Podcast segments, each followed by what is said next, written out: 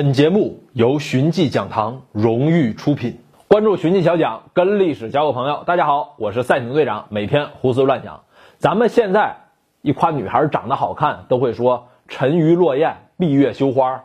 这八个字形容的是中国四大美女：西施、王昭君、貂蝉、杨贵妃。那可能各位观众找女朋友的时候，也都是按这个标准找，是吧？然而这四大美女啊，不是。一脉相承，名单上这个人来回的增减换了很多次。那么四大美女这个概念都经历了哪些演变？都有谁上过这个名单？咱们今天就来聊聊。先秦时期说到美女，人们一般都会拿毛强、西施、郑旦来举例。《管子》里就有记载：毛强、西施，天下之美人也。毛强是跟西施同时出现的人物，西施爱皱眉头，毛强爱笑，他俩呢属于啊两个完全不同的风格。郑旦和西施也一样啊，他们都是一样做被被作为贡品啊打包送给吴国。《越绝书》里有这么句话：“乃是美女西施郑旦，使大夫众献之于吴王。”这相传这越王勾践嘛，给夫差送美女。送的西施，又怕这个夫差精力旺盛，嫌一个太少，就送了郑旦，是吧？希望这多角度、全方位满足夫差的要求。在勾践灭吴的战争中，郑旦也立了不少功劳。同时期呢，其他国家也出现过不少美女，像陈国的西韦、齐国的文姜、郑国的夏姬。不过他们被提到的时候啊，更多的都是说他们啊有魅惑性。这个私生活比较放荡，还给自家男人呢带来了杀身之祸，属于是狐狸精的典型。第一次出现几大美女这个概念，是唐朝的玄幻奇闻《周秦行记》里边就提到晚唐名臣牛僧孺他的一段奇遇。当年他考进士的时候，落地回家，走到明皋山附近迷路了，无意间呢就发现这个山里边啊有座庙，进了庙发现。庙的主人是谁呀？是刘邦的伯姬，汉文帝的生母薄太后。那薄太后呢，请出来四位美女啊，陪这个这个牛僧孺喝酒。这四位美女分别是戚夫人、王昭君、杨玉环和潘淑妃。几位一起就喝酒、念诗、感慨人生。这里边戚夫人是刘邦的宠妃，擅长舞蹈。刘邦死后，她被这个吕后做成了人质。潘淑妃呢，是南朝刘宋皇帝宋文帝刘义隆的宠妃，生了个儿子叫刘俊。由于这潘淑妃啊太得宠，让皇后都抑郁而死了。那皇后去世之后，皇后的儿子太子刘绍就对潘淑妃母子心怀怨恨。刘俊这人不靠谱，他本来就不受这刘义隆的喜爱，只能去巴结太子自保。后来呢，太子跟皇帝不和，刘绍和刘俊哥俩一起去勾结一个神婆，行这个巫蛊之术啊，诅咒皇帝。事情败露之后，刘义隆打算废掉太子。那潘淑妃呢，就把这件事儿告诉自己儿子刘俊。你看那个那个，你可能要当太子了啊。刘俊又透露给自自己哥哥刘绍，那个咱咱爹要废了你。结果刘绍就率先发动叛乱，杀了刘义隆。顺便也杀了潘淑妃。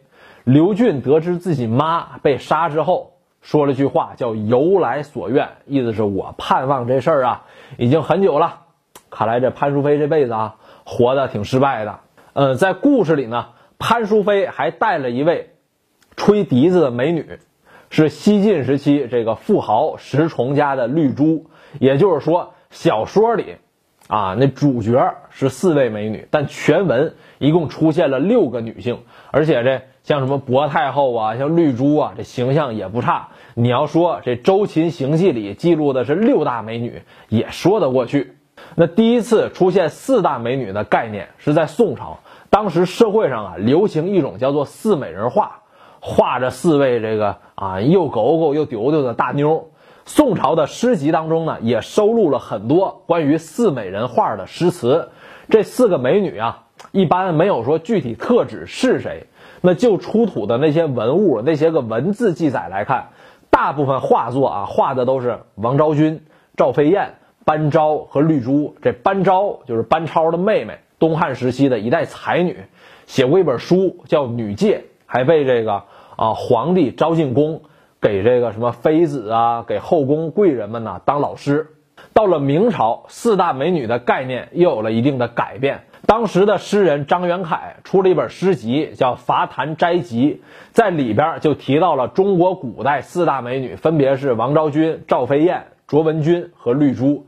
那也是在这个时期，因为这个市井小说非常流行，出现了一大批啊虚构的女性人物。按咱现在流行的说法，这属于二次元美女。像文征明，他自己搞过一个什么美女大排名。选出了他心目中最中意的十位女性，还为此呢写了一首名曰什么十美诗啊，写了一首这样的诗。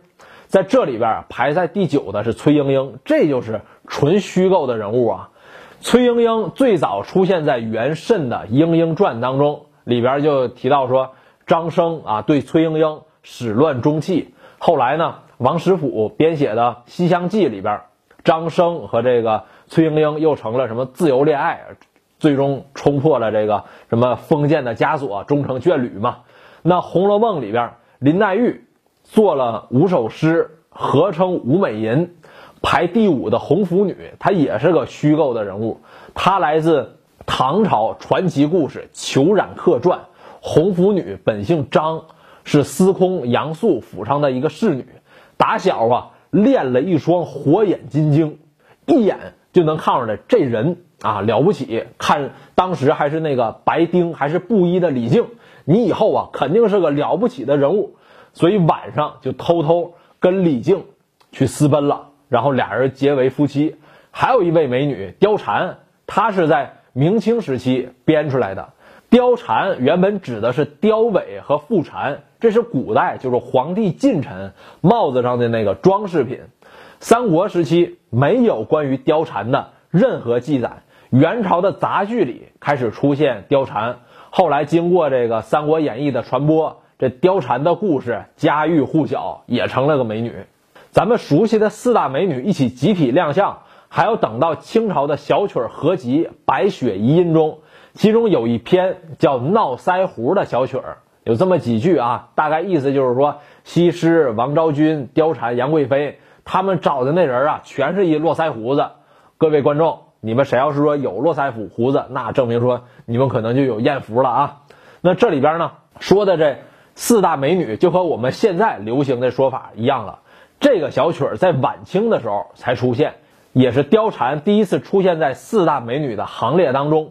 光绪年间出现了一本艳情小说，叫《四大美人艳史》，里边就讲述了。啊，这四个人就是说鲜为人知、没法拿电视上播的故事。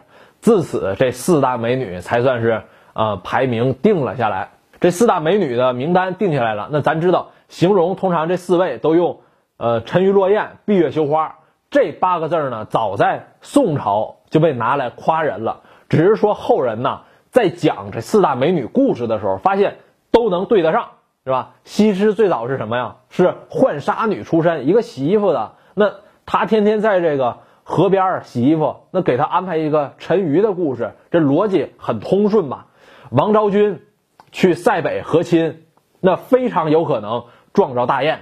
原杂剧里，貂蝉有拜月想跟吕布团聚的这么个剧情，说她闭月很合理。杨贵妃她身为贵妃，在御花园里边被花撞着。那是常有的事儿吧，所以这么着呢也说得过去。所以现在这八个字儿就拿来对应这四个人了。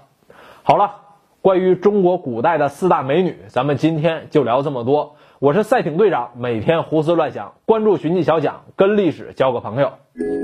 更多精彩内容尽在寻迹讲堂。